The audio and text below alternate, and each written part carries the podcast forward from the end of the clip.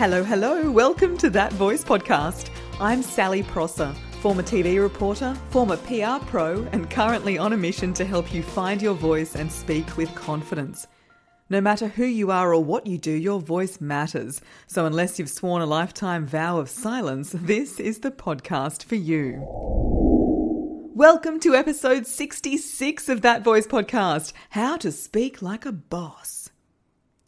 And as you probably get from my tone, I mean like a boss babe, not like an actual boss in the job title.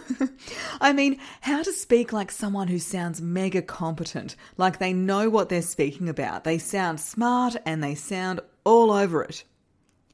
And I believe so much of this is to do with the clarity of our speech. And that's going to be the focus of this episode.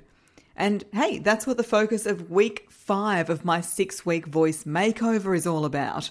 I'm so close to launching this bad boy. So, if you're sick of not being heard, not being respected when you speak, not being able to command authority when you speak, then you've got to join my six week voice makeover.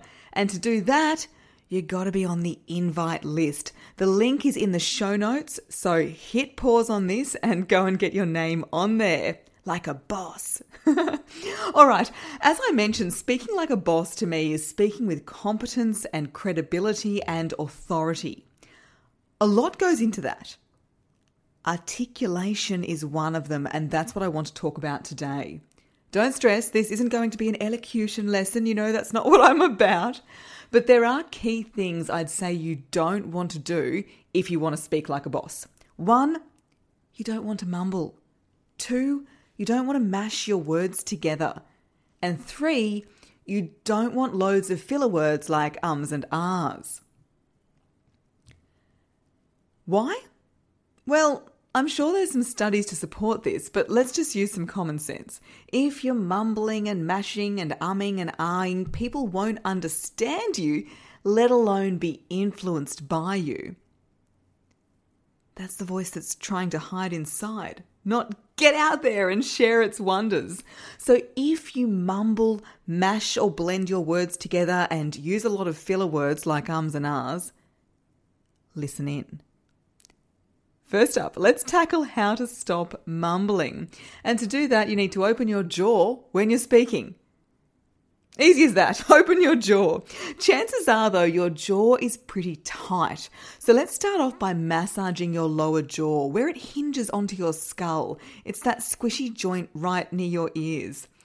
Then, after you've massaged that with a couple of fingers, one direction, then the other one, then draw your jaw down with your hands, like you're screaming in a silent movie. Do that a few times and do that every morning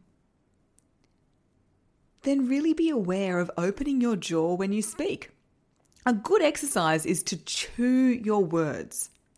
So, right now, I'm chewing my words. It's like I'm eating them. Obviously, you don't do that in the conversation, it's an exercise you do outside. Yawning. Can't help but yawn when you say the word yawn. You're probably yawning right now. Yawning is great for opening the jaw and the throat.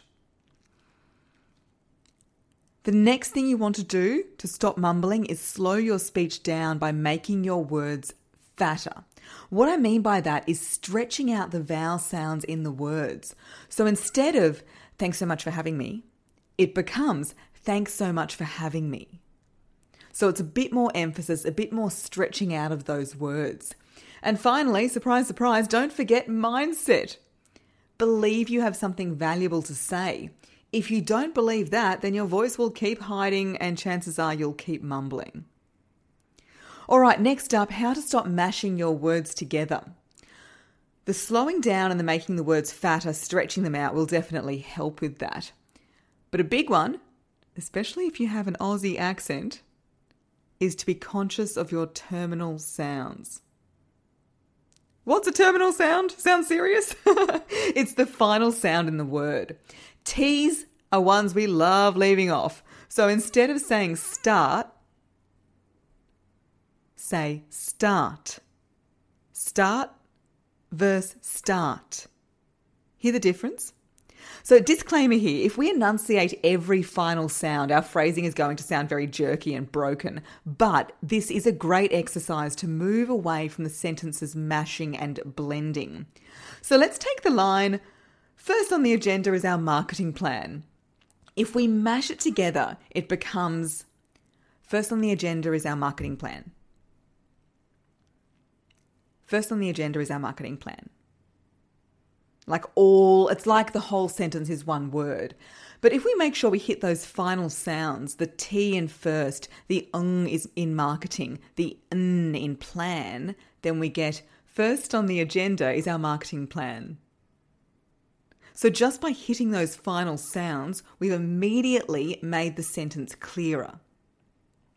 And I think sounds more like a boss.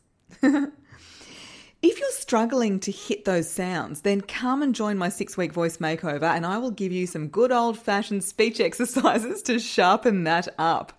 All right, so we're not mumbling, we're not mashing words together, and finally, to speak like a boss, you don't want a whole heap of ums and ahs.